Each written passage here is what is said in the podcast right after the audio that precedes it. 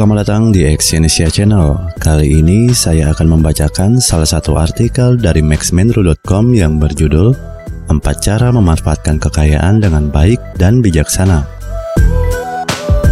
Memiliki kekayaan memang sangat menyenangkan.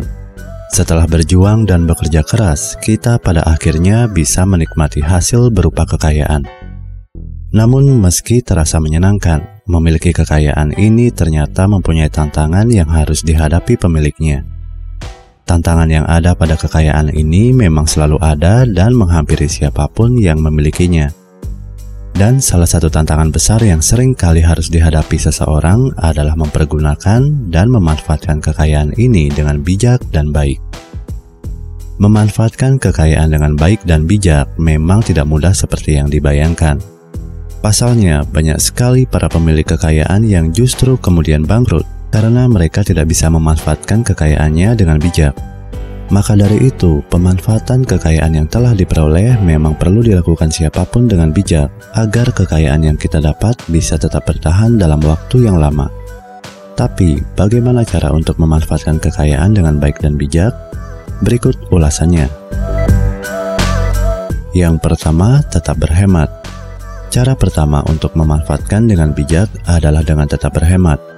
Kebanyakan orang Indonesia memang akan cenderung boros saat mereka memiliki uang banyak.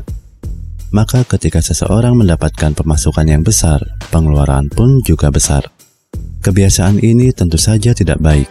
Pasalnya, ketika kita boros, maka kekayaan yang kita dapatkan pun akan segera cepat lenyap.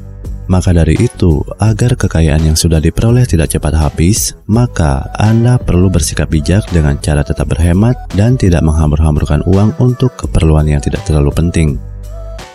Lakukan saja hal ini, dan Anda akan melihat hasilnya dengan segera. Yang kedua, tetap menabung. Selain berhemat, Anda juga perlu memaksimalkan sikap kebijaksanaan kekayaan Anda dengan menabung. Jangan sekali-kali Anda melupakan hal ini. Uang hasil penghematan perlu Anda kelola dengan baik dengan cara menabung. Buatlah kas tabungan tersendiri dengan porsi yang lebih besar tentunya.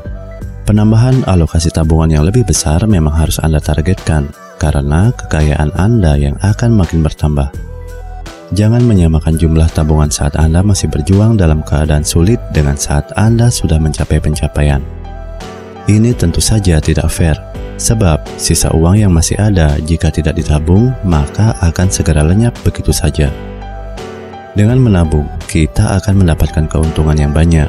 Selain membuat uang kita menjadi aman karena tersimpan di dalam bank, dengan menabung kita juga bisa merasa nyaman karena kita memiliki dana cadangan untuk persiapan apa pun dari segala kondisi yang tak terduga. Yang ketiga, jangan sombong, tidak serakah, dan jadilah dermawan. Meski sudah memiliki kekayaan yang lebih, Anda tidak boleh sombong. Alih-alih sombong, Anda malah diharuskan memiliki sikap rendah diri, tidak serakah, dan juga dermawan. Meski kita dituntut tetap hemat, tapi Anda juga harus mengedepankan sikap sosial yang baik dengan tetap rendah diri dan juga dermawan. Bantulah orang-orang yang memang sangat sedang membutuhkan bantuan Anda.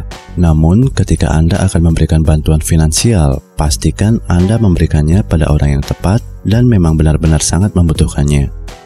Jangan sampai tertipu dengan oknum yang berpura-pura menjadi orang yang miskin. Jangan lupa untuk bersedekah ke tempat-tempat ibadah. Dengan menolong, beramal, dan bersedekah, maka selain Anda akan mendapatkan pahala, kekayaan Anda juga akan bertambah lebih banyak. Yang keempat, tidak malas dan tetap bekerja. Terakhir, cara untuk memanfaatkan kekayaan dengan baik dan bijaksana adalah dengan tetap berusaha, tidak malas, dan terus bekerja keras. Walau Anda sudah mencapai target dan keinginan, tapi bukan berarti lantas Anda bisa bermalas-malasan dan tidak lagi mau bekerja. Hal ini tentu saja sangat keliru dan akan membuat Anda cepat kembali pada posisi titik nadir maka dari itu, untuk menjaga kekayaan ini dengan baik dan bertahan dalam waktu yang lama, Anda perlu terus berjuang dan bekerja keras. Ciptakan saja target atau pencapaian yang lebih besar saat Anda telah mencapai sebuah target tertentu. Dengan cara inilah, maka rasa malas akan hilang dan api semangat akan tetap berkobar dalam diri Anda. Terima kasih telah mendengarkan audio artikel ini dan silakan cek link di bawah untuk membaca artikel yang saya bacakan ini di maxmenru.com. Salam sukses.